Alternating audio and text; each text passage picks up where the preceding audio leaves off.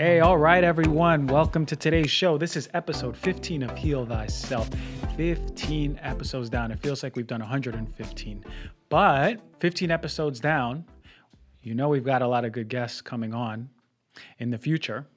I know you've enjoyed the guests that's been coming on already in the past. And I really, my goal here is for all of this information to be mind blowing, slash educational, slash easily digestible. And by having this information this way, you're able to share it with loved ones. You're able to share it with friends, coworkers. I don't care who it is. It's just a matter of spreading this information so we become aware and empowered. As I said in one of my first episodes ever, the most important thing you can do is become an advocate for yourself in health. Most important thing, you become an advocate for yourself in life. It doesn't matter, but understanding that you are responsible much more than you think. More responsible for your health, because there's organiz- organizations out there, but they're not necessarily vested in fully taking care of you. And um, in life in general, right? Understanding that your own thoughts, words, and actions are manifesting this reality that we're experiencing. So pay very close attention to all of these things.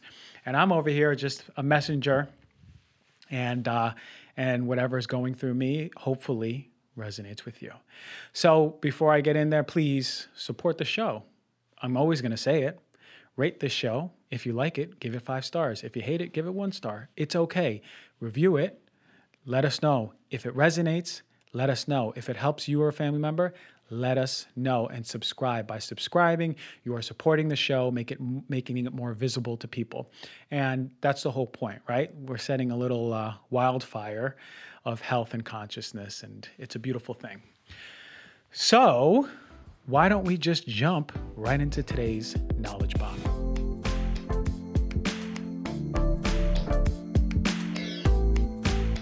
All right, so today's knowledge bomb is a really important one. I have been coming across many patients, particularly even one this morning. And it was interesting because after I wrote this show and put it together, I had this patient call me and she was down in Texas. And, you know, I don't take uh, patients uh, in the state of Texas. Usually I'd like to have them stick in Los Angeles. But she spoke to me and we had a conversation about pretty much how I can support her. But she saw two naturopaths. And I say naturopaths with quotations in my head because I want to present to everyone the spectrum of uh, practitioners out there. Well, she saw these two naturopaths. Well, we're not really licensed in the state of Texas, so who the heck did she see? Because she saw them in an office. I don't know if they found a loophole. I don't know what's going on. But I'm more concerned if she even saw real doctors. So we have to understand where we can access practitioners who we're looking for because I get this question all the time on DMs. How can I find a doctor like you? How can I work with you? Um, can you tell me someone in the state of Massachusetts, in the state of North Dakota, in the state of Minnesota? So, uh, really important for us to understand where we can access these practitioners. Additionally, what practitioners we want to look for. Where do we go? How do we find them? So that's what I really want to get into because the future of medicine is not plain old going in, getting a prescription, and leaving. We are too awakened, we are too empowered. And as the younger generations grow, we're teaching the younger and younger generations how to approach their health because it's very different than it was for your mom, your dad, and certainly our grandparents. All right. So how many of you have had this experience? I mean, the last time I was at a conventional doctor for a checkup was 2009 June, uh, and it was for a really bad uh, throat irritation. And I'll never forget, I was in there, actually counted, I was in there for 10 minutes. I waited for maybe 15, but 10, 10 minutes face to face with this, uh, the, my primary care physician in my hometown. And we spoke about my symptoms, but could you believe she didn't even look into my throat? That's the last time I looked. I went to a conventional doctor. She didn't even look into my throat. She gave me antibiotics, and I took them. Um, and yeah, great. My throat got better. To what extent? What what, ex, what is the extent and expense of all of this, right? So we have to understand. On average, on average, a conventional doctor will be in your patient visit for 15 minutes. How can you practice responsible medicine in 15 minutes. Now, if it's emergent medicine, uh, sure. If you want to put the band aid on something, sure. But how can you understand someone's lifestyle, someone's stressors, someone's diet, someone's environmental exposures, someone's relation to themselves and others? How can you understand and take a holistic perspective to someone's health, real health, in 15 minutes? I know I can. I take about an hour and 15 minutes for my visits. How's that possible? So, we we want to shift this paradigm. And if you're looking for a practitioner, I'm going to teach you how to do this. But I want to I want to make this clear. There was a study in the Journal of Internal Medicine, and they took 272 randomly selected patient and doctor encounters, and it was up in the Mayo Clinic in Minnesota and then parts of their satellite clinics. And what they saw was that the majority of time, doctor didn't even ask the patient what the purpose of the visit was, or, or why are you here, or what's going on, what are you suffering with, right? The majority of the time. And by majority of the time, I mean 64% of the primary uh, care visits and 80% of the specialized visits. Not, not even asking why, what's going on, how can I help you? Um, and then even when they did ask, and the patients had the opportunity to explain, they found in 63% of the primary care visits were interrupted. And 80% of the specialty care visits were interrupted mid sentence. And they saw, they even timed it, and they did this like with, a, with um, uh, analyzing videotapes. They saw that the interruptions came from a range of three seconds to 234 seconds, with an average uh, median time, they say, of 11 seconds. Okay, three seconds. So, how can someone even get out half of a sentence saying, Doctor, I feel that, boom, three, sentence, three seconds, interruption. I, to me, one of the most therapeutic parts of medicine is being heard. And having a patient come in and sit down and, and saying, What's going on? Let's, let's talk about it. Let's start. Just let it all out. That's one of the most cathartic and therapeutic things a patient can do. And we're taking that away from medicine, and that's the design. Now, I don't want to villainize doctors, but I want to villainize the industry because that is the paradigm that they're in. So even if they want to take an hour with the patient, it's not the way it's going to work. We, they are tied and bound to the limitations in the box of what we call insurance. So they have 20, 30, 40 more people to see in a day. So logistically, it's not going to work that way, but that's the design income naturopathic doctors, income functional doctors, income integrative doctors. These are practitioners who are trained to help you, to listen to you, to get to the root cause, to use functional labs, to find out why. And this is what I've been preaching since day one. But me being a naturopathic doctor, I want to start off there. And it's very important to understand what is a naturopathic doctor and how to find one, right? A naturopathic doctor is a four year trained medical school doctor. We have the same text, textbooks as a conventional medical school. The only thing is that we shift in many ways, right? We learn a lot about herbal medicine. We take two years of nutrition rather than a day of nutrition on average in conventional. And uh, we, we learn different modalities, whereas we don't learn much about emergent medicine because who the heck wants a naturopathic doctor in emergent care? Um, and then what shifts is when we get into clinic, we don't do rotations in things like emergency care or hospitals. We stay in a clinic and practice our medicine as in the ways we love it. And we, you know, there's different shifts like botanical medicine shift, oncology shift, which I did all two years of uh, clinical rotations. Then we go into residency. I did my residency in cancer. Okay. How do you find a naturopathic doctor? Where do you find a naturopathic doctor, right? Because you can Google it, but guess what? Guess what? there may be what I call naturopaths. Well, I thought a naturopath was a naturopathic doctor. It's not the same because the schooling is not the same, the regulation is not the same, and, and many times the result is not the same. So, American Association of Naturopathic Medicine, that is where you're going to go to look in the database for a naturopathic doctor, and it's naturopathic.org. In there, you'll learn what naturopathic medicine is. You'll see categories of naturopathic medicine, different specialties, subspecialties. Okay, you can research within that site. Type in your zip code, and they'll show you who's around you. Take that information and look at the doctor.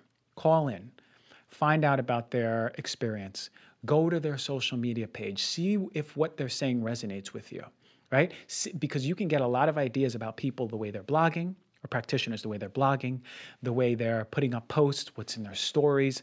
Be your own investigator. So don't just jump into the closest person to you because you're going to be spending a lot of money. We don't come cheap. Most of us don't take insurance. That's just the way the design is. Okay. So, naturopathic medical degree is the number one thing you're going to look for. You want your practitioner to be coming from a four year school that's accredited and passing rigorous board exams, right? You have two board exams after year two and year four the science based one and the clinic based one. They have to pass that. You want to have a clinician who can practice legally, right? There's, it's just, it's not the Wild West, but there's not the best regulations that I'm seeing. So uh, they want they're they're licensed by the Naturopathic Medical Education Council. All right, medical doctors who include these naturopathic remedies or holistic remedies, as I'll call them, in their toolkit are known as integrative medicine or functional doctors, right? Functional medicine was started by a naturopathic doctor. So we share a lot of the same ideals because, again, it was started by a naturopathic doctor. So we approached and put in our tenets of medicine and and that translated to what functional medicine is. It's a branch of naturopathic. And then integrative medicine is sort of uh, all of the disciplines together working uh, for the patient's best interest. So here is the part where the confusion comes, right? Because we have naturopaths or traditional naturopaths. Now, these are key words that you want to look out for. Now, I don't want to bash them because they, they, they may be some really awesome herbalists out there who have these degrees, but you have to understand there's no regulation into naturopaths and traditional naturopaths, and sometimes even called naturopathic pr- practitioners. So, what that what happens is they usually undergo state chartered or what I call proprietary schools, and their curriculum varies. If there was standardization across the board, it'd be a different story. But if you go to this school or do this online program, it's not necessarily the same as the one the other one being offered. And the graduation requirements are a little bit different. The years are different. The basis is different of what you're studying. And these, these practitioners are getting their diplomas from even distant learning programs like online or through the mail. Um, so it's really important for us to understand if we if these practitioners are charging thousands and thousands of dollars, you want to make sure they're having the best education, the best um, access to information, and they're just good practitioners because there's too too much variation in traditional naturopaths and naturopathic practitioners. And the tricky part is even some of them call themselves naturopathic doctors. There is a practitioner on Instagram who uh, has a following just like me, and everyone believes he's a doctor, but he's not a naturopathic doctor. He's he he did these loopholes and went through this schooling and has a big podcast and you know look has a lot of good information so i can't i don't want to take that away. And he puts a lot of good information out but at the end of the day people have to understand this isn't a naturopathic doctor. He didn't go to a four year accredited schooling program right? Didn't graduate and take those two uh, board exams. So we just, if we're putting our money out there, we want to make sure we're getting something worth it. Okay. So, other options are practitioners who graduated from the Institute of Functional Medicine, IFM, or um, A4M, that's the anti aging one, integrative medical practitioners. So, here are some rules to go by. All right. So you have the first order for me is making sure that they have formal education. As I've just mentioned, was stressing. You want naturopathic doctor, ND, or medical doctor, MD, or DO. You want something like chiropractor, DC, um, acupuncture, LAC, PhDs, NPs, RNs, RDs, um, the IFM CP, that's the um, certification through Institute of Functional Medicine, CNS, MSc. They have the American Board of Physician Specialties, um, and that's for the Integrative Medicine Fellowship Program or the A4M certification, as I mentioned. These are all designations that we want to see for formal education. These practitioners are graduating uh, with a rock solid foundation that's standardized, right? So, usually, um, what I see is a lot of these medical doctors and um, osteopathic doctors, MDs, and DOs, we know that they don't get the formal holistic medica- uh, uh, education in school. So what they're doing is they're doing these postgraduate programs like functional medicine, Institute of uh, Functional or Institute of Integrative Medicine or A4M. So you'll see that they'll they'll have their designation like MD or DO, but they'll also show that they have training in this. That's extensive training, so that they're learning nutrition finally, which is crazy to say. Um, they're learning about herbal medicine, hopefully, um, at least to a good good good amount of uh, learning to be able to apply it correctly, um, and then learning about how to do functional labs and what that means. So that's really cool that that's happening, right?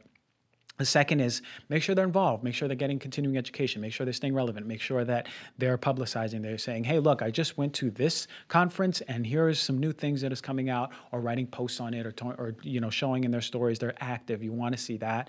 You want to see that they're using reliable sources, they're, they're, getting, they're taking good studies and using that as robust data to disseminate information to you all to empower you. And make sure you stay away from people who are going one size fits all. Everyone who comes to me is only going to do one thing. This is this is the Dr. G protocol for gut health. And everyone who walks in my door is going to do this. Be careful, run away from me if I ever say that. You understand? Um, transparency. Make sure that they're transparent about what they do, what where they trained, of course. Ask them and be empowered and say, all right, what is it exactly that you do, Dr. Smith? Where were you trained, Dr. Smith? And tell me a little bit about what kind of I can expect with you. Am I going to be healed um, 100%? Have you seen this before? What population of patients do you see? What's the plan? Or what are there hidden fees, right? Because that that can happen for sure. So you ask, are there hidden fees? Um, show me a breakdown of first visit, second visit, third visit, labs, how much labs are going to cost. Because at the end of the day, like I said, it's not cheap to see these types of practitioners, unfortunately, right? Uh, maybe one day insurance will cover it all, but where we are today, it's not gonna, it's not happening. And again, make sure they're coming from, they're, they're, or they're joining accredited affiliations within their industry or educational institution ties or um, different professional programs. The whole point is for us to understand who we're seeing. And just like everything else, we have to make sure that we're doing our own research and we're empowered enough to look for someone who fits us, right? Because Dr. Gonzalez might not fit what you want, but Dr. Jane can, you know? So make sure you understand before you even make the call what you're getting into and the patients that we see, um, right? Because I can take any cancer patient because I'm very confident with cancer, but I don't treat Lyme patients. You see what I mean? So if someone comes to me for Lyme, I'm not going to just take it. But there's other doctors who will go, yeah, of course I take Lyme, with with very poor training. So let's let's understand that. Do your own research. Be empowered.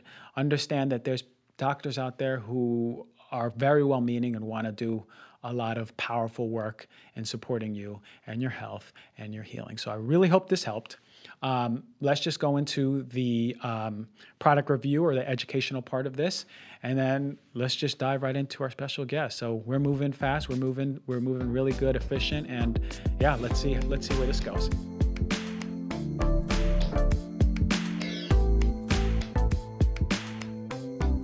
All right, check it out for today's product review. This is by popular demand. I have gotten it left and right pretty much since I started the show, which to my surprise, I just didn't know that people were that concerned to that extent. But it's cookware, cookware, cookware, cookware. Why? Because we cook all the time.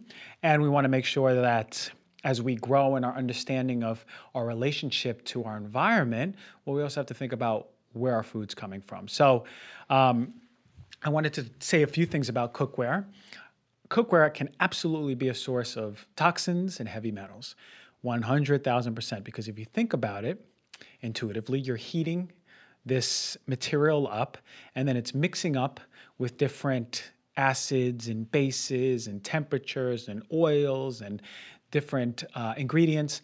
And what that's doing is causing reactions on the surface, which leach into the food that we eat. So it's so important for us to understand what we can do with cookware. Number one is to understand that the two worst cookware materials that you can have are Teflon and aluminum. Okay, Teflon being the worst of the two but still aluminum being concerning in itself. So the toxins in cookware are basically like this. You have aluminum, and aluminum's known to, that's a heavy metal, it's known to have over 200 different uh, biological reactions in the body, meaning that, let's say, we're creating energy in this cycle in our body and it's just flowing and flowing. And then aluminum comes out of nowhere it's like a monkey wrench into that cycle. Or it's like putting a stick into two gears that are flowing because that's going to slow down and or stop that cycle from working efficiently. So aluminum is a nasty one and it's been connected to neurotoxicity, cognitive issues down the line, neurodegenerative diseases. Um, so automatically, if you have a cheap, known aluminum uh, pan or pot, throw it in the garbage and get a new one. Teflon is uh, a blend that was created for nonstick. And usually, when you see the words nonstick, it's most likely Teflon. And Teflon is made of, here we go, poly tetrafluoroethylene. That's, that's what Teflon is, all right? But let's say for short, a Teflon. And what happens is as you're cooking with Teflon, there's these toxic gases that are produced, believe it or not. Isn't that crazy? Like you're in your kitchen and it's producing toxic gases. It's been called the worst cookware of all time. That's kind of dramatic, but look, I'm a Leo. I talk like this anyway. What happens is there's something called the uh, like a Teflon flu. So certain groups of people who are cooking in Teflon uh, basically are exposed to these gases and they have flu-like symptoms. How crazy is that? So who who would ever even connect that? Oh, uh, I feel like I have the flu. It must have been the Teflon I was cooking in for dinner. But this these gases have been known to kill birds. How crazy is that? So if you have a bird in the kitchen, the risk of cooking in Teflon is that that bird's going to die.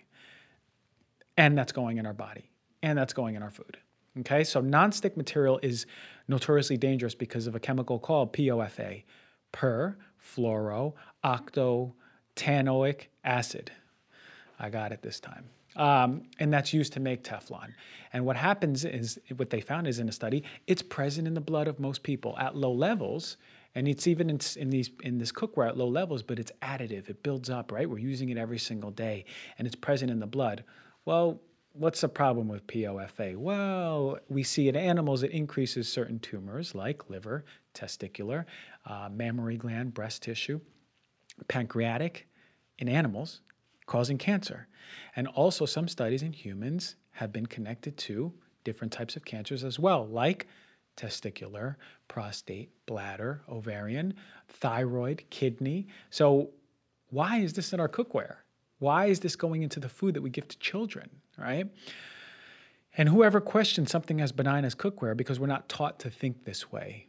But Dr. G is here to teach you, right? And we're here to empower ourselves, and we're here to tell our brother, our cousin, our dad, our grandpa this is why we do what we do, right? So, um, and it's also connected to liver dysfunction and hormone dysfunction. So, if you have a Teflon pan, please take a video, please tag me in it and show me because you need to throw that away. Open up your garbage out wide and throw it away. Um, please do not take another meal through Teflon. All right, so some other heavy metals present in cookware are copper, nickel, cadmium, and we know that these heavy metals all are basically monkey wrenches in our biological systems and our processes in maintaining our health. Um, but we also see things like BPA. Remember, I had a whole rant on BPA, and I talk about BPA all the time. It's because even BPA free, that's a that's a whole front by the plastic industry. It's still all the same. It's still going to mess up our hormones. It's still going to be inflammatory. It's still going to elicit autoimmune disease. We have things like polystyrene, um, very similar, same idea, sty- uh, or called styrene. We see it on tests as styrene. Um, same idea, hormone disruption, autoimmune disease. Then we have things like fire retardants in cookware, rubber, silicone. So all of these chemicals leaching into our food. We're, we're trying to make a healthy meal, right? You put a little bit of asparagus, you put a little bit of radish, maybe some carrots and a potato, and we think we're eating a healthy meal, and you know it's leaching all of these heavy metals and chemicals into the food. I don't want you all to go crazy, but I just want you to be empowered. So I'm going to talk a little bit about some other options, but I want you to know that the IARC called this POFA chemical coming from Teflon uh, as a grade two carcinogen, meaning it's possible it's going to cause cancer. We need more studies, But remember, I have trust issues, so I don't believe it. Uh, and let's think about it this way. And the EPA also is very much so concerned about it. It has an additive effect, right? They find a little bit in the blood, then you have it for dinner, you cook on it for lunch, next day, dinner, lunch. It's an additive effect building up in our blood over time. So, what do we do now? Where do we go? We're stuck, right? No, not necessarily. There's other options. So, stainless steel is pretty good. Stainless steel, the risk is that it's also releasing aluminum. So think about higher quality stainless steel. Stainless steel is usually a mix of different metals, um, but you want a high quality one. Um, and always call the company and ask them about leaching of heavy metals. They'll be able to present you with this information if they're a good company. Um, cast iron is another one that's used, and cast iron is wonderful, uh, but there is the risk of iron leaching as well. So pay close attention, especially iron shouldn't be something that you're just having every single day, particularly if you're if you have problems breaking down iron or if your iron is really high or if you're chronically ill. So these are things that we want to think about. Uh, what are the uh, what are, what are, what are the repercussions of maybe a cast iron cast iron skillet? Although overall they're pretty good. Um, I don't have one, but I would I would have one. So glass is another option. I really like that one because it's to me the most benign of all. And then there's ceramic with non-toxic coating. This is sort of up in the air. Um, there's companies like Zwilling, Green Pan, Green Pan, Green Gourmet. Um, what was the other one? Green Earth. These are some of them that are using this non-toxic, um, basically their own benign non-toxic Teflon. Uh, again, my trust issues are like, all right, well, what's it made of? How, you know, I, I'd, I'd have to do a bit more research before I commit to that. I'd feel more comfortable with high quality stainless steel or cast iron or glass. But a lot of these Teflon materials on these natural ceramics are made of sand and stone, which is already sounds better to me than manufactured chemicals that are known to cause cancer in animals. Um, but yeah, so look, explore it this way do some research, look for glass, look for cast iron, look for a ceramic, um, possibly ceramic, and look for stainless steel, high quality stainless steel, and just make the switch. Um, just that one switch will already start lowering that load of toxicity for you and your family. And why not see, as I mentioned before, a functional doctor, naturopathic doctor, integrative doctor who is trained in to be able to testing these levels, right? Let's test the levels of chemicals and heavy metals in your body and do it yearly. Just do it yearly. If all of a sudden you got a new set of pans and your aluminum is through the roof, or your cadmium is through the roof, or your nickel is through the roof, um, or your iron is through the roof, then maybe maybe there's room for intervention. And any doctors listening, make sure you're asking about uh, cookware. So, um, fun. That was really cool. And I hope everyone who was asking about cookware is satisfied and satiated with these words. Let us move on to the awesome, amazing, uh, special guest that we have on. I, I can't wait for this one. It's going to be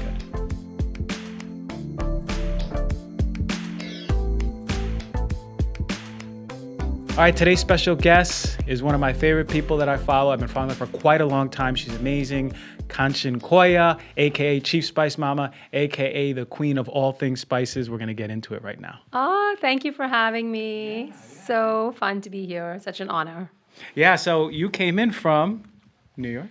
I flew in from New York yesterday. Mm-hmm. And this is my little pit stop on the way to another panel, and I'm so glad it worked out because I'm a huge fan, and it's really just so great to be here chatting. How okay? So how do you like LA? Wow, um, I love it. It's my third visit, and I came um, in October last year for the first time, and I have to say I was expecting lots of traffic and freeways and lots of cars, which I did see, but I get it. I get why people love it. There's something about the sky, the light, the vibe. Yeah. Mm-hmm. I think the driving would be the only reason I probably wouldn't live here. Yeah, it, it's funny because there's little pockets, and we only move based on that pocket because I live here on the west side. And then it's kind of blasphemous if someone says, let's go to downtown LA, which is all the way on the east right. side. Because they're like, what do you mean go to downtown? How are we going to get there? I'm like, buy a car, you know? Yeah. And coming from, you, did you grow up in New York? Oh, I grew up in India, uh-huh. um, but I've been in New York a while, and we walk everywhere or we take public transportation. Yeah. Or we take a quick like Uber or Lyft. Yeah. So yeah, the idea of driving everywhere. Yeah, so I grew up in New Jersey, and like you can drive an hour drive is pretty much nothing. You're just like, well, I'm gonna go here, and we're expecting it for it to be an hour. So then I come here, and then like a 30 minute drive, and it's like something else. It's kind of Yeah, when I was here in October, a lot of my Insta mom friends, we they came to see me. We had drinks, and they all drove at least an hour, and I was so touched. And then they were like, "No, no, no, it's an hour to go anywhere in LA." So then I felt less uh, yeah. less special. it's a it's it's already just like one hour automatically wherever you're gonna go. I guess so. Wow. So you have a pretty incredible story because you were going on one path and you were going full force, strong, and then just pivoted and then created this whole thing which we're going to get into but can you just tell us about sort of your your background where are you coming from Yeah, so like I said, I grew up in India, and in eighth grade, I knew I wanted to be a molecular biologist. I literally, as soon as I studied DNA and its structure, and that A pairs with T and C with G, I was so fascinated by biology, and I was like, this is what I want to study for the rest of my life, and I did it. So I came from India to the U.S. to study molecular biology at University of Texas, Austin. And then I went to grad school at Harvard Medical School and did my PhD there in cancer, molecular cancer biology. And I loved it. Um, it was intense, but I studied DNA repair and how we have all these beautiful mechanisms built into our cellular makeup that allows us to handle the onslaught of environmental toxins, UV light, stress, whatever. So I was very much on that path, but I knew quickly that I didn't want to be an academic researcher because I've always enjoyed sort of um, bridging the gap, I would say, between research and the common man or woman. So um, I finished my PhD and then I started a biotech company. And we decided we wanted to bridge this gap between all this compelling, powerful research that happens in academic labs and take it to the real world. So we were trying to find new antibiotics for drug resistant bacteria, gram negative bacteria. And we were doing that for two years, just going around the country at different universities, talking to researchers, saying, hey, you've got some cool science. What do you think about commercializing it into a drug? And then the idea was that we would de risk it to some point and then partner with a bigger pharmaceutical company. So, learned a lot about early stage drug development, the business of it. Um, really enjoyed it actually, learned a lot, and found very, within two years, found that it's hard to treat drug resistant gram negative infections. And there really isn't a solution out there that's easy to commercialize or it would have been done already. So kind of, you know, went back to the drawing board. Um, but that was like my stint in biotech. And then my husband and I moved to Hong Kong um, on an expat assignment for my husband. And I thought I'll just continue my love of biotech and my exploration of drug development there. And um, I quickly realized that in Asia, it was a lot more about generics and Me Too drugs, and there really wasn't so much innovation going on. So I had a six month old baby, I had just become a mom, and I guess it forced me to ask myself the question if no one cared what my CV looked like, or no one cared what I did with my PhD, what would I really want to do? What does my heart and soul really want to do? And it just came down to food. And med- food and lifestyle is medicine. I had always been a big believer that what you do every day in terms of food and lifestyle um, is way more powerful than the most powerful drug on the market. My lab had actually studied spices. This is another planting of the seed moment. So my my uh, during my PhD, my lab started to study the anti-cancer powers of curcumin, which is the active compound in turmeric. And so I think all these seeds were just kind of blossoming slowly. And I was like, you know what? I understand science. I can communicate that with people who don't understand it. Um, I enjoy doing that and teaching them.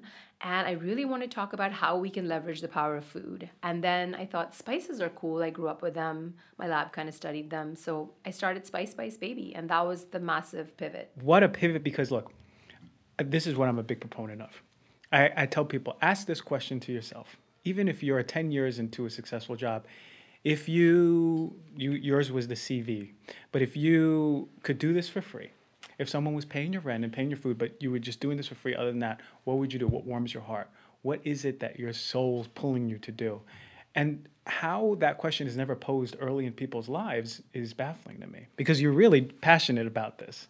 You know, it's it's visible in every single one of your posts, every single one of your blog stories, everything. Have you found a huge response once you started this based on what you're doing from people? I did. I started it as a bit of an experiment and a hobby, and I was surprised at how much I loved all the non science aspects of it. So I loved integrating the science of spices with education. But I actually loved writing more than I thought I would. I loved cooking and recipe development. I'm a huge foodie. And then I loved the photographing and the blog, the blogging aspect. So it really did end up being just this wonderful synergy of interests and hopefully what I'm good at. And so I think that translated into a positive response. Also, people in the West, um, I found are less familiar with spices. So they were really looking to learn the basics. So anytime I would share, you know, the the health properties of turmeric or why cumin is great for digestion, people were really interested. And so I just felt like I was genuinely helping people embrace these ancient ingredients in their daily cooking. Yeah, so I would say the rest the response was positive and continues to be, and people continue to want to learn, even though I feel like I've taught everything there is to teach. Um, I'm not done because people are still interested. For sure. And it, one thing that is interesting to me is that in the West, I mean, we grow up uh, not even exposed to uh, a variety of spices. We don't. And, and so many of my friends and even my family, they're like, oh, this is too spicy.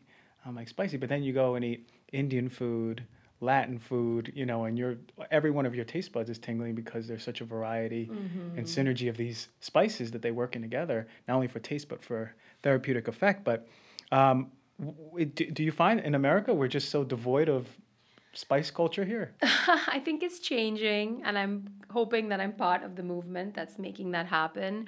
You know, I think um, one of the biggest misconceptions I found people had was that all spices are spicy. And so the common reaction is, I don't like hot food, so I don't really want to cook with spice. But the reality is, aside from the chili pepper family and maybe the black pepper family, spices are not spicy. They're aromatic, they're flavorful, they hit all kinds of different notes, whether it's sour, astringent, sweet, smoky floral. So it really is a treasure trove of flavor enhancers that Mother Nature gave us, which is quite incredible. And then it turns out there's a whole layer of therapeutic effects, which our ancestors fully understood, which is why they traded in spices. It was like you could buy oxen for nutmeg or you know it's like actual currency um, so i think like I said, just convincing people that these ancient ingredients are not just amazing flavor enhancers, but can really improve your health and your happiness because food tastes good and that makes me happy. And you know who I think is really pioneering what spice is turmeric, right? Like, man, people are going crazy over this. People are going crazy. When I did my residency in oncology, that was one of the go tos because it has about 30 plus different anti cancer effects, uh, which is amazing, right? and giving it to these people not only on for people who are suffering with muscle pain joint pain but it helps them on so many other levels yeah i grew up with a lot of these spices and i grew up with turmeric and frankly i think i just took it for granted as many indians do because it's just an integral part of your kitchen and you're like whatever spice box yeah seen mm-hmm. that a mm-hmm. million times and it was really when i was at harvard medical school and my lab starts looking at turmeric and i'm thinking wow my grandmother's been making me drink golden milk when I was sick, which I didn't like to drink. I always tell the story how I had to chug it by closing my yeah, nose because yeah. I found it kind of repulsive. Mm-hmm. um, in my cookbook now, I tried to make it less repulsive for people and especially kids. But you know, it's a pretty intense flavor, and they really load up the golden milk in India, the grannies, to make you take it when you have a sore throat or any kind of respiratory infection or so um, yeah it is you know i think it's kind of funny that it's so popular now and most cafes in new york have a golden latte on the menu. Here too everywhere oh, yeah, everywhere. It's the thing. It's the thing.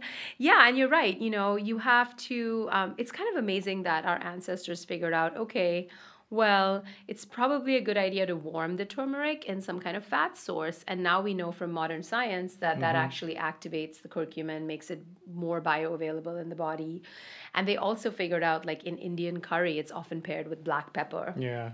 And I guess the great great great grandparents figured out that when you make a curry blend of turmeric and pepper and other spices, you're naturally augmenting the bioavailability of mm. curcumin again. So it's just kind of cool to think that they were ahead of the modern science. Yeah, I think I think I think we are so disconnected from nature mm-hmm. and understanding the that connection to plants and spices and herbs and everything. Mm-hmm. We we lost that connection and that that intelligence where we intuitively know some things. Um, because you know we're on our phones, we're in traffic, you know, and doing all these things. I think these we things. have the intuition. Yeah, we do. We just are a little bit tapped out of it rather than being tapped in. So Yeah. it's a great reminder to. It's very powerful when you're tapped in. One thing I've personally been doing is trying to heighten my connection with food by being present with it. So not having my phone on me, not having anything on me, and sort of being able to discern what spices in there, what what I'm tasting. I mean, because to even develop a palate is difficult for many people. But mm-hmm. I believe that having a better relationship and better connection with food already, like you said, can augment its therapeutic effects. So turmeric is leading the way. Would you Definitely say? the most popular king of spices, queen of spices. Yeah. You know which one's one of my favorite? Cayenne. Oh, I love that one. that would be my top if I had to pick five. I can never pick. It's like asking me to pick my favorite. Did they ask you on your Q and A? Someone asked you. They always ask me. What is your favorite? What are your favorite? favorite yeah. spices? And And, I'm you like- can pick. It's hard, but cayenne's definitely on top. What do you find so magical about, about about cayenne? And I'll share what I love about it. Well, I just think um, people think of it as hot, and I think that's true, and it, that's one note. But it also has sweet and sour notes, so I think it's actually a more complex spice than people appreciate. I just find it wakes up anything. If I cook something and I'm like, I don't know what I was doing, and this recipe is kind of blah, I literally just put cayenne on it, and it's like magically transformed. Yeah, yeah. You know, the other interesting thing is I find it makes my food more satisfying, so I will tend to overeat less. Um, so I'll just eat more mindfully, and when I'm sort of done, I'm really done. I think that's true of all spices for me, that they just make um, what I'm eating more satiating in a good way. But yeah, those would be the reasons. I also think it pairs with a lot of things. So people tend to pair it with stews and lentils and kind of savory dishes, but it also pairs really well with fruit. In India, you can buy mango. I think in Mexico as well, you can buy mango with like salt Oh and cayenne. yeah. Oh yeah, yeah. or for sure. pineapple. Yeah. Oh, so good. Yeah, Jicama. yeah, jicama. Exactly. They uh, we that was a little trend that I was doing last summer. I was, if I'd get mango or jicama, or even pineapple, I put a little um, what was it, black pepper and cayenne and some salt. Yum. Because you're so used to just having a sweet pineapple, Yeah. and um, my friend at the time, she had introduced me to it. I go, what is this new flavor that I've never tasted? It's sweet and spicy and salty. It just enhances the flavor of the food so much. Oh, I love cayenne even topically. It helps reduce substance P, and substance P is really uh, it's a signal for pain. So, so part of it, I, I a while ago, uh, I wanted to do a post on things in your kitchen that you can have just handy for like a first aid too Yeah. right? Because it can do that, or like the astringent properties of like let's say cinnamon or something Mm-hmm. can help dry out a wound that maybe you're chopping up something, you cut your finger. Well, in India, we always put turmeric on open wounds for quick healing, and we know Yeah. it has potent anti-inflammatory effects. And then cayenne as well, because of capsaicin, the Mm-hmm. active compound. Again, very potent anti-inflammatory. I've never used it on. So where would you use it topically? So they, they have cayenne creams. Oh, right. Okay. Yeah. Yeah. Right, right, and and the same thing, like using it, the- uh, using it for its capsaicin is just wonderful. Mm-hmm. Um, people do well, and it is like warming in the beginning, like tingly, Mm-hmm. but it helps reduce that pain. It's like nature's icy hot. Love it. to put it that put it Nature's that icy way. hot. yeah Yeah. yeah so so um I, I think that's that's pretty incredible that you're really bringing into our consciousness you have beautiful pictures of these creations that you're making that are so hardy i know your husband Thank you. your husband is a very happy man My husband is picky. is he So he helps me up my game when Is it he? comes to food. Yeah, he's probably he really should be in the food business. He loves to cook, um, but uh, yeah, he inspires me to be better. ceylon cinnamon Mm-hmm. That's been a big part of my message. yeah so let's talk about that a little bit because Yeah. man i get questions all the time and I'll, I'll answer it but I feel like we want to hear from the queen. Yeah, from the queen. you know, when I um yeah, so I feel like it's a good one because cinnamon is so beloved and so popular and an easy spice for spice newbies to embrace. And I learned in the course of my research that there's two main kinds of cinnamon. There's the common variety, which you find everywhere, which is cassia cinnamon. Saigon cinnamon is also cassia cinnamon. And then there's a second variety, which is called true cinnamon or cinnamon verum or Ceylon cinnamon because it comes from the island country of Ceylon or Sri Lanka. Cassia cinnamon, which is widely used, has coumarin, which is a liver toxin at high enough doses. Now, if you're using cinnamon just on occasion here and there, it probably won't matter. But if you're somebody that wants to embrace cinnamon in their lives, like I recommend people should, and I do, you want to try to make the effort to procure Ceylon or true cinnamon because you don't want to be ingesting high levels of a liver toxin. And there was a study um, that looked at coumarin levels and um, uh, the liver toxin levels in kids in Scandinavian countries who tend to eat cinnamon quite regularly in oatmeal.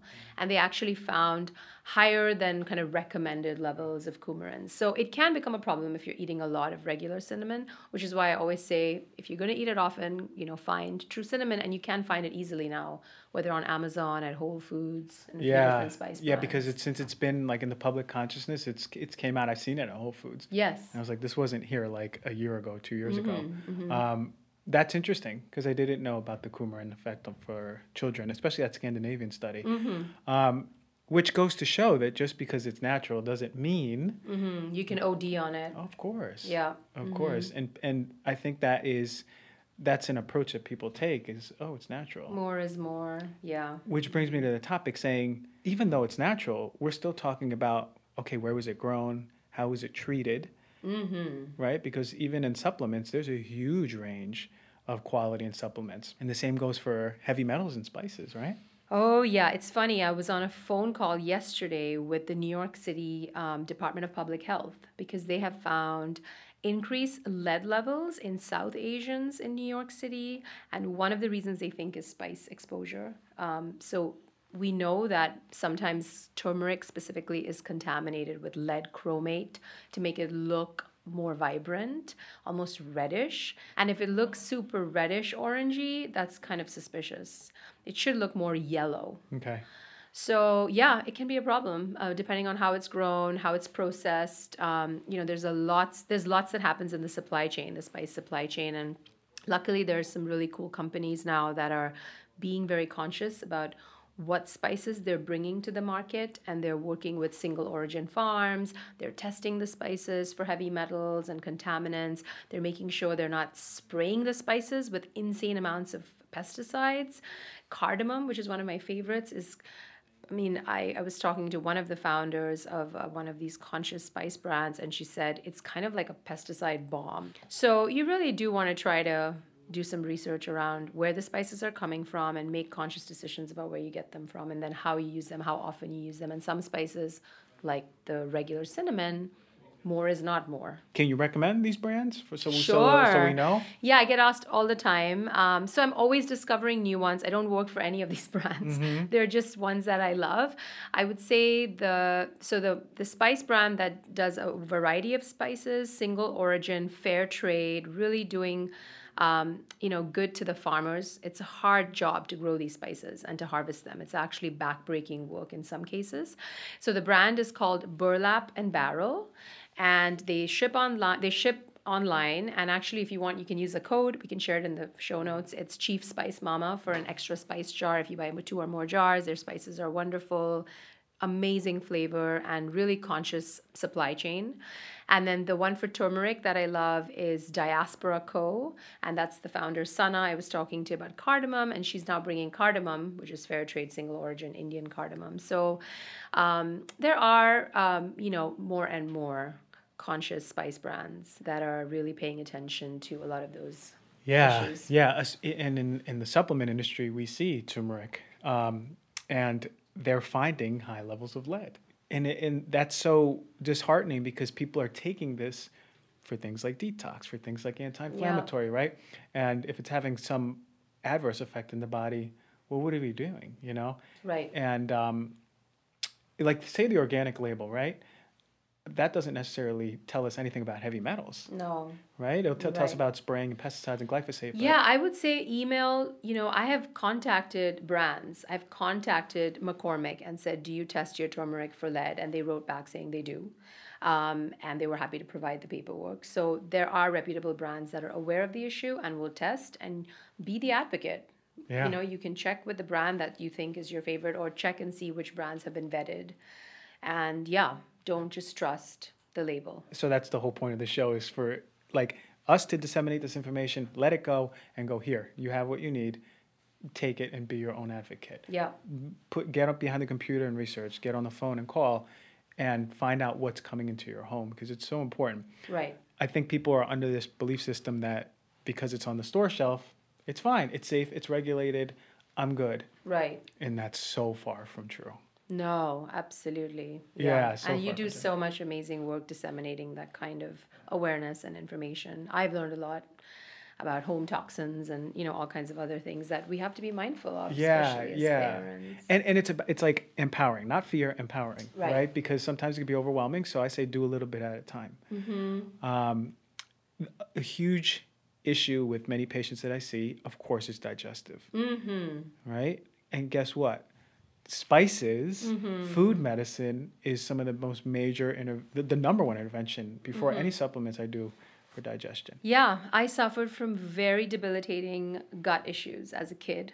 I have vivid memories of all kinds of GI issues. I was put on antibiotics over and over again for stomach bugs, which obviously make the, made the matter worse. Um, so yeah, I have a first-hand experience with digestive distress and how debilitating it can be.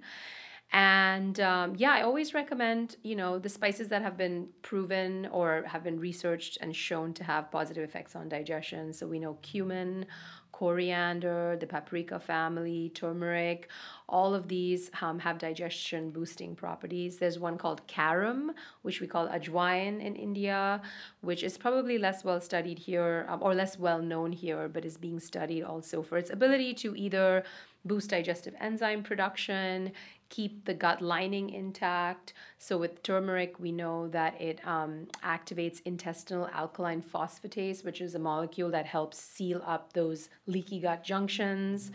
So, you know, all, just embracing these spices and bringing them into your daily life can be really helpful, in addition to being conscious of your overall diet. Real food as close to the earth as possible, wide variety, eat the rainbow, cut out the processed junk, etc., etc. So I think when you combine all that with these digestion boosting spices, it can really make a difference, and it's made a difference for me. Fennel is another one. I was gonna go right into Yeah. that. Yeah. Yeah, so if you've been to an Indian restaurant and left at the door, you've seen uh, usually a bowl of fennel seeds, which you know people in India chew after heavy meals. And yeah, it's a tremendous digestion boosting spice. And in fact, gripe water, which is prescribed to babies with colic, has fennel in it. I like to have roasted fennel seeds on my shelf in a jar anytime. I pretty much eat a small handful after every meal. Oh, you do. I do. I was eating the raw ones, and I was so it, was too much for me. It's intense. It's intense. It's intense. you do So- a handful of raw, and it's like so uh, dry roasting them on a skillet just at medium heat for a minute or so till they become sort of aromatic can really help mellow down that intensity and pungency. this is perfect. Yeah. I will do that when I get home because I was chewing on the raw ones. Yeah, the other thing you can do is make a tea. So here's an interesting thing. When I wrote the Spice Spice Baby cookbook, I had a section called Spiced Remedies, and I have a digestion boosting tea in there, which has ginger, cardamom, cumin, coriander, and fennel.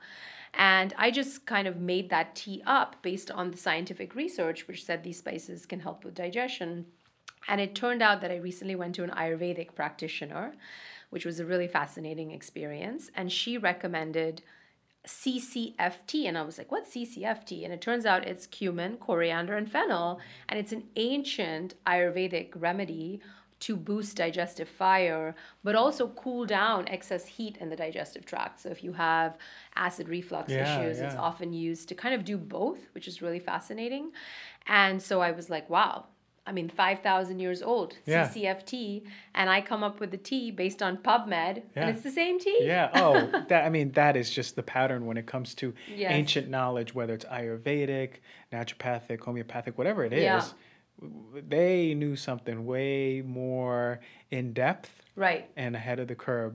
You know, and you know, we just need to, as scientists, we need some studies to Right. validate it. But at the end of the day, you know, that old folk medicine or grandma's medicine, that was they knew. Yeah, so CCFT has, uh, I've recommended it to people who've asked me for suggestions for digestion boosting teas, and it's really simple to make. You just take, you know, 16 ounces or 12 ounces of water and you simmer, you, you put it on a stove, and then you simmer a teaspoon each of cumin seeds, fennel seeds, and coriander seeds just for like five to 10 minutes and strain it and sip it.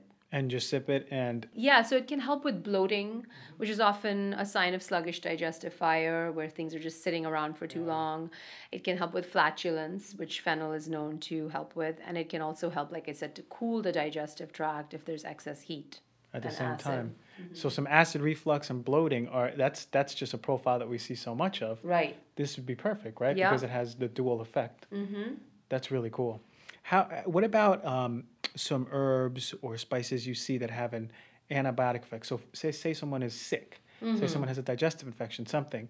Um, which ones are some of them that you really love? Yeah, so you know, growing up again, we were always given this kind of rice and water congee or like porridge of sorts with cumin seeds, and cumin seeds has anti have antimicrobial effects, but also help the digestive fire. Um, cinnamon actually is not often thought of, but it, it can also be cooling for the digestive tract and has a wide array of not just antibacterial but also antifungal effects. So I think it's often recommended as part of like candida protocols. Um, turmeric again, just a potent anti, you know, uh, anti-infective in general. So those would be my go-tos. You can make just a light. So I don't know how you feel, and maybe this is off topic, but you know, here when people have digestive up, like upset stomach, they will do the bread, rice, the brat diet, I mm-hmm, guess it's mm-hmm. called. And I just find rice to be very healing in that situation. Not so much bread mm-hmm. because gluten Yeah, is yeah. problematic. And all the other crap in it. Yeah, all the other crap in it. But when you do just a simple rice porridge with a lot of water, so it's like quite easy to digest, and then you put put into that um, a little cumin powder, a little turmeric, and you can add this other spice, which is I haven't talked about yet, but I should because I get a lot of questions. In India, we call it hing, and it's uh, I think the Western name is asafoetida. It's, uh, it's a real spice. It has a really funky aroma, very off-putting, but again mellows out in a dish. And also, ancient wisdom says very, very powerful for digestive issues. So you just make a little what we call khichdi, if you want, if you like. It's like a like a rice porridge with a little lentils if you want, and then these spices, and that can really help restore balance. Yeah, especially if you're nauseous or throwing up throughout Mm-hmm. the day, this might be a really good home remedy that you can do. It sounds like it's pretty quick too. Yeah. Yeah. The the power of food medicine. Power of food medicine, and it's it tastes good. Yeah, and it tastes good. feel like medicine. yeah, quote, yeah, like we think medicine, we're like, oh, taking a tablespoon of yeah. Robitussin when we were kids, but maybe not you in India, but over here, you know, Yeah. we, we were getting Yeah. that regularly.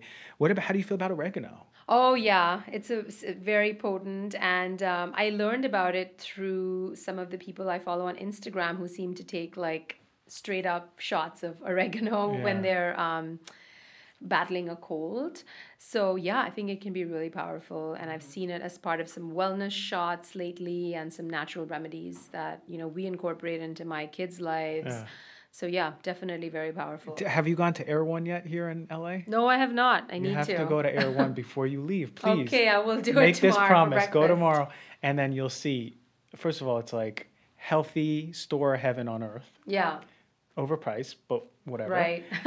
But they have all these wellness shots, right? mm-hmm. Candida cleanse, parasite, gut cleanse. But if you look at what's in there, Right. it's pretty therapeutic. It's, Right. I'm like, oh wow, this is actually a good formula. Mm-hmm. Um, but a lot of them have oregano. I oregano is so strong for me. I'll eat it. I'll burp. It's So just how so do you powerful. how do you find it works to take it? Well, so I'll take it sometimes. Um, I have like these capsules that I use. Mm-hmm. Um, say if I have something going on with my digestive system, I'll take that, but I'll eat a lot of food around it. I made the mistake when I first took it years ago of taking it on an empty stomach, and I was it was too much. It was like fire in my stomach. You know, Wow, So fascinating. it, it's interesting how some, maybe it's cultural, but some people respond very differently, and it's probably more microbiome, but maybe it's part cultural Mm-hmm. yeah, too. yeah. I love sage. I love thyme. Mm-hmm. Um, you know something interesting I learned in school during the plague, these these doctors would wear the bird masks. Do you ever see pictures of the plague and they, they have like these? It looks like a masquerade bird mask, Mm-hmm. but they're stuffed with thyme. Wow. Yeah, isn't that really? interesting? So, That which is is, so antimicrobial effects, and they're just breathing it in. It's like activated thyme, so they're just opening it up by smacking it together and Unbelievable. continuously Wow. just breathing in Mhm. aromatics.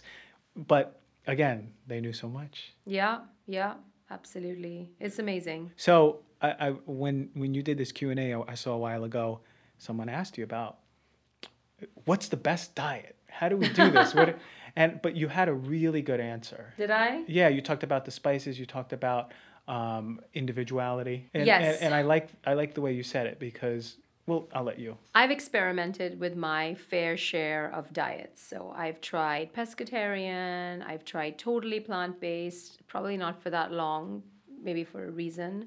Um, I've tried, I mean, I went from sort of the non conscious, non mindful omnivore diet to then trying some of these, you know, I, I had a shift in consciousness mm.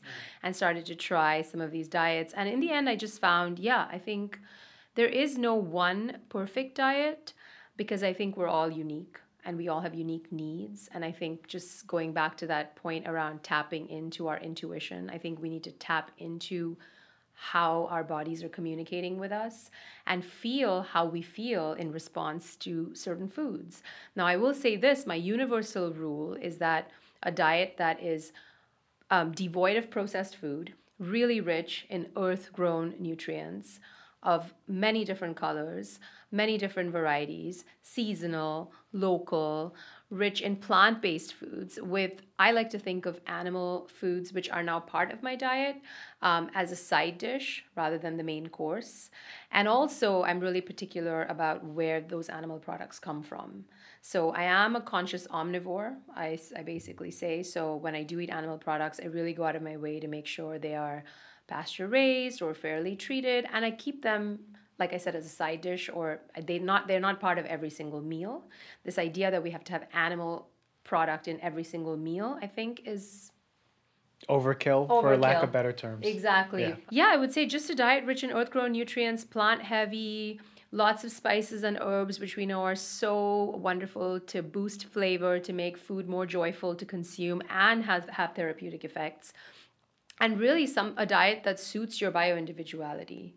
So maybe you thrive on a vegan diet, maybe you thrive on a pescatarian diet, maybe you thrive on an omnivorous diet, but be connected to where the food is coming from and what's involved in the supply chain, whether it's an animal product, whether it's a plant based product. Um, you know, and I would say that your body will really reward you by thriving. Just last episode, our guest said, if you have animal product, it should be a side dish. Because it's Mm-hmm. true, right? And we, growing up in this culture, many cultures, we have that is the main dish and then the plants as a side dish. Right. So she was really preaching 50, 60 and up percent of your plate should have that. Absolutely. Or on a bed of greens, different colors, different. I always say rainbow. I say Eat think the about the rainbow. rainbow, eat the rainbow. Yeah. End of the day, did you go over every color?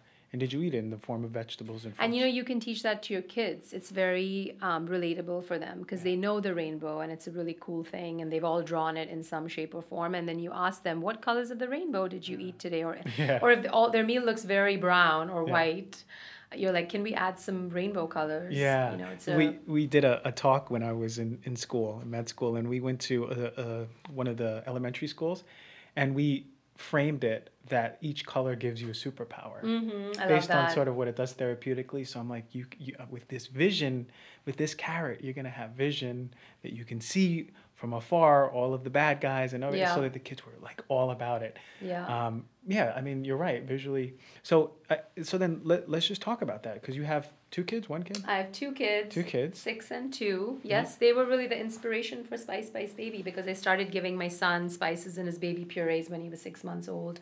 And a lot of my mom friends were kind of shocked Yeah. and uh, worried that Yeah. I was doing something illegal. Yeah. And they were like, Have you checked with a pediatrician? Like, that's so interesting. We want to learn more. You know, cardamom in the pear puree, or cinnamon with sweet potato, or cumin with lentils and avocado. And it was second nature to me because of my background and where I grew up. But I realized people are scared of spices, especially when it comes to kids. I would say that was the initial inspiration for Spice Spice Baby, the platform. And the book has 100 recipes that have all been tested on my kids. So I call them kid approved. Yeah. They may not work for every kid. Yeah. But yeah, it was important to me that we also eat one meal as family. Mm-hmm. And kids should be part of that experience on the family table. Now, there are days when my toddler would throw everything on the floor mm-hmm. and will boycott the entire meal. so it's not picture perfect in my household, but it's important to me that my kids also eat that way that I just described, eat the rainbow, etc., etc. And I will say that I've learned to find balance. So I probably eat that way 80 to 90% of the time. Mm-hmm. And then 10 to 20% of the time, I just, I'm, I'm, I'm a human on earth and I just eat, you know, I don't know, French fries or Yeah. Whatever else it is. whatever else. Yeah. Yeah. Yeah, but I find that I don't even crave those foods anymore. And I, you know, it's really interesting to me how when I made the shift towards thinking of delicious, abundant food, um, the abundance and the deliciousness of healthy food, it just made it less of like, oh, I'm living this lifestyle. Like even when I go to a restaurant now, I don't want to eat like I don't know what what would I, you know I don't want to eat What- like what I- fried yeah, chicken wings. yeah, for sure. I want to eat a salad Yeah. or like a really nice bowl of vegetables with a piece of salmon. Like I actually crave the kind of food I eat on my own, even when I go out now. Yeah. Um, I may occasionally eat ice cream or like a chocolate cake. But even at that, you won't you won't be eating as much because it's so much more sweet. Like this Right. is the combo we had last week. The the taste buds change over time. Absolutely. Right? If you give me a sip of Pepsi, I, I can't even do it. It's gonna be too sweet. Yeah. But people will drink it because it's not sweet enough. You know. Right. And I mean, I would I would also say that we, we're learning more and more about the microbiome, and we Mm-hmm. know how much that population of gut bacteria influences everything. And I would say that a lot of those cravings that people have may be coming from or stemming from the constitution of their microbiome. Yeah. And when you switch to this more real food based, earth nutrient you know derived diet, your microbiome shifts, and we know from studies that it shifts very quickly. Yeah. And so now the signals that are emanating from your new microbiome or your you know your more beneficial microbiome might not want actually those refined sugars. So Yeah. who's really craving what you're craving? Yeah, I think about that. I'm like, oh my God, who's really in control right who's now? really in Yeah. control? 'Cause- We're outnumbered. Yeah, yeah. We see that with even yeast candida, right? People are craving sugar. They go they're sugar fiends, right? And it's is it the signals from the candida saying, Hey, feed me. Feed me. I yeah. wanna grow, I wanna make some babies. I cannot tell you what a sugar addict I was growing Mm. up. I have memories of hiding under the blanket as a kid eating chocolate. Okay, like really serious sugar addict.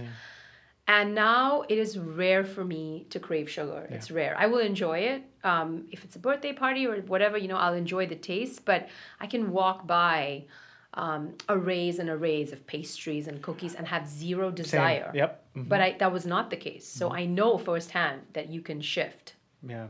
um, those cravings just by eating more real food. And I say people, hey, look, give it a few weeks, right? Like, because you said it can shift pretty quick. Mm-hmm. Whatever you're, every meal is feeding these good guys, or I call them like your, like your, your friends, Mm-hmm. Your you know? friends, yeah. or your foes, Yeah. or even at that, they're still part of you. So all friends. Right. um, and how we can how we can really have these good guys that are therapeutic and you know having a beneficial relationship with you how can we have them thriving Yeah. right and it's it goes back to food medicine right good quality food fiber wonderful spices Yeah.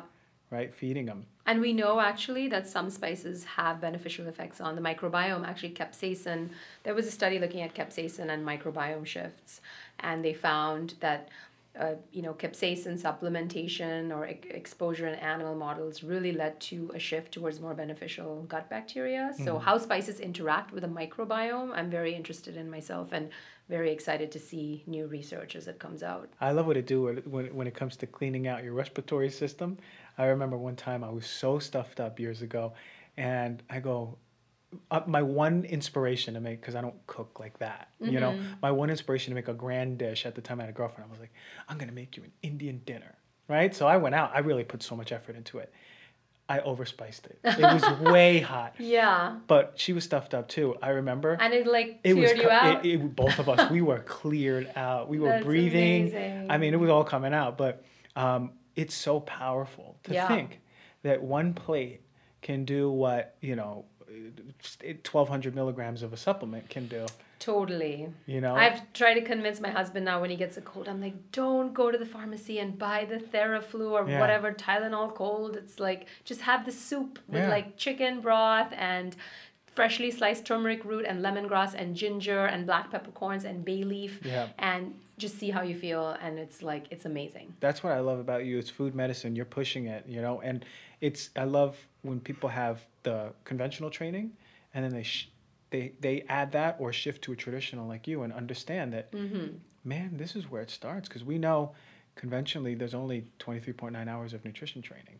So you goes back to when your your friends were like, did did they was your pediatrician okay with it? I'm like, does your pediatrician even know about it? You know, um, that's what I, I I think about sometimes, but how can people who are who have some trepidation about giving spices to kids how, wh- how do they approach that? Maybe just adding on a little bit at a time? What do you think Yeah, so I have a lot of um, posts on my blog and on my Instagram feed about which spices to start kids on and how to approach it.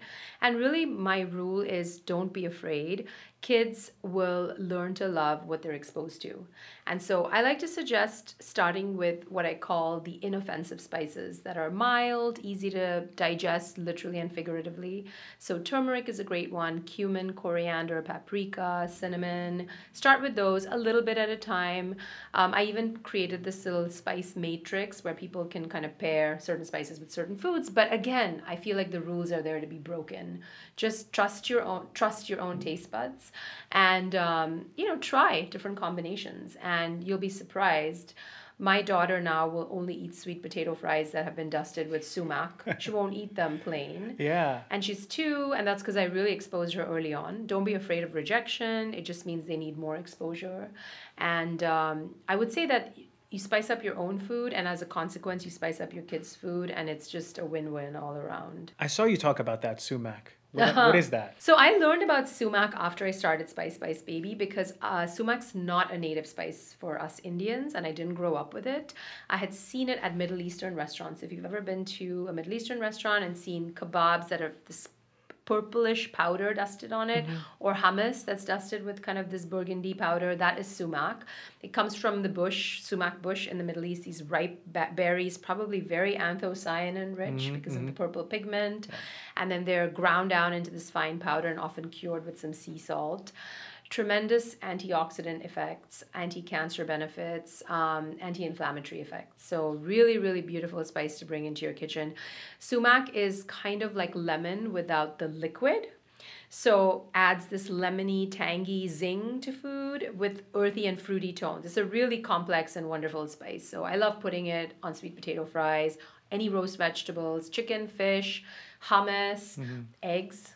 So good on eggs. interesting i we that i've never heard of sumac until i like went into your stuff um, I hear how passionate you are, and that's beautiful. Yeah, am people need to be more really passionate. yeah. excited when, especially when I'm thinking about the food. So. Yeah, yeah, and that makes one of us because that I'm trying to like add in. So uh, Yeah. you know what I'm gonna do? I'm gonna get your get your book, Oh, and I'll I'm going to it start. Yeah, I'm gonna put it right in the middle of the kitchen, and I'm going to dedicate myself to putting at least three spices a day in the foods I eat. Yeah, you're gonna love it. Instead of it's salt and just gonna make and it makes cooking more fun. And Yeah. once you get good at it, you really start to see that as a creative tool in your Yeah. toolkit or your kitchen, you know, cabinet.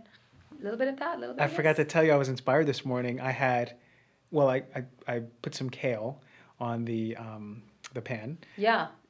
You see, I don't even know my way around the kitchen. I put my way around the pan, and I and I put some tempeh because I'm vegan, and I put in some edamame spaghetti. Okay, but because of you, I put some turmeric. Nice. I put instead of taking it in a supplement, I put some turmeric. I put Yeah. some pepper. yeah. I put some cayenne, and I put some Himalayan salt. That's as far as I'm gonna go right now. Wow. But I, I thought about you when I did this, and I go, okay, I don't know correct ratios. I don't know anything There like is that. no correct ratio. You the just do correct ratio is the one that you like to eat. Mm-hmm. Okay. You know, I will put a lot of spices in my dish because my palate is just used to them. You Yeah. can start with less, build up from there. Um, yeah, you're not. There is. There's no mistakes. Yeah, and what about synergy? Do these spices work together? Oh, wonderful question. So the one that people probably know that gets a lot of attention is turmeric and black pepper, and we know that's because black pepper, even a pinch of black pepper, because of piperine, which is the compound in pepper, will boost the bioavailability of turmeric. Um, so that's a really like a no-brainer and i have actually defied a lot of conventional recipes that i grew up with where pepper is not part of the recipe i will always put pepper when i'm using turmeric because Yeah. might as well Yeah. um, synergies yeah i mean i think you know cumin coriander turmeric work really well together that's Yeah. a common kind of curry blend with a little cayenne but honestly yeah just experimenting Yeah. and not being afraid and feel and realizing that if you cook with intention and you take pride in cooking food for yourself it really is the ultimate form of sort of honoring yourself Yeah. and self-love and self-care and don't see it as a chore i just wish more and more people would cook for themselves i Yeah. think it's just such a beautiful Yeah. Because practice there, there, when when we, I know me in particular, when I don't have time, guess what? Like I'll just eat on the go, mm-hmm. and that you is and everybody else the yeah. number one. Like, and I, I keep complaining, I don't have time to chop up this and cook it up and then store it and then make Right. it. But how much better I feel when I have a full day's meal of intentional food. It's so real. I, I. It tell really people is. how impo- how important it is. So look, take one day. I mean, take one day and, and make a meal, at least one meal, intentional. Use your spices, yes right? Combine them and uh, and get your inspiration. So, what do you have planned now? What are you gonna do? Anything anything new coming up? So I recently launched the Mom Light podcast, jumped on the podcasting train, and it's been such an enriching experience. It's only been up eight weeks. Every conversation I have really enriches me personally. I feel like I've grown so much through the eight interviews. So Mom Light is dedicated to helping mothers find more health and vitality and vibrancy because as I was helping mothers feed their kids more nutritious, flavorful, spiced, adventurous food, I realized that so many moms themselves were really struggling with their own health. It's really hard to pour from an empty cup. So the idea is to try to fill the mom's cup with health and wellness and joy, and then she can be an even better mom and citizen of the world. So that's Okay. really the goal of that podcast. And then, mom, as an extension of that, I'm hoping to create more, I guess, um, digital offerings that can reach more mothers around this area of health and wellness. So I'm a health coach and I work with a lot of moms one on one, but I only have so many so many hours in the day. Exactly. You know that well. Mm-hmm.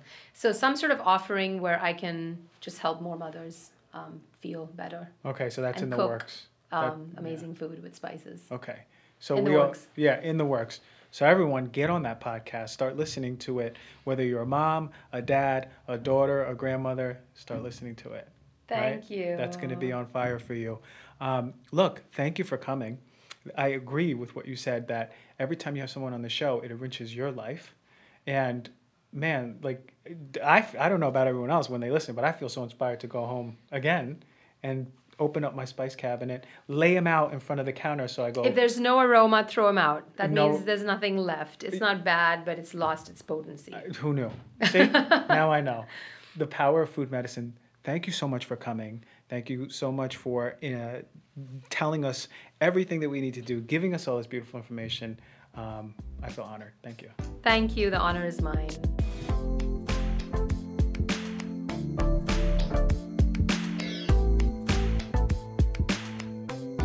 All right, everyone. What a cool, cool conversation that was. I knew it would go that way. Uh, what a brilliant guest we have. Thank you, Chief Spice Mama. You have taught me and inspired me to use spices and hopefully the audience and the viewers. Um, really cool stuff. Food is medicine. Let us not forget that. We have um, another show coming up after this already planning on it. It's going to be amazing. Um, thank you all so much for supporting the show. I said it in the beginning of the show, and I'm going to end it. I'm going to bookend it the same way. Much love to all. Thank you for supporting the show, rating, reviewing, subscribing. You know I got a lot of love for you. I thank you every single day. I do my morning rituals and I say thank you for everyone supporting the show. So you know it's coming out of love. I hope, if anything, you're all empowered more than you were yesterday. Much love.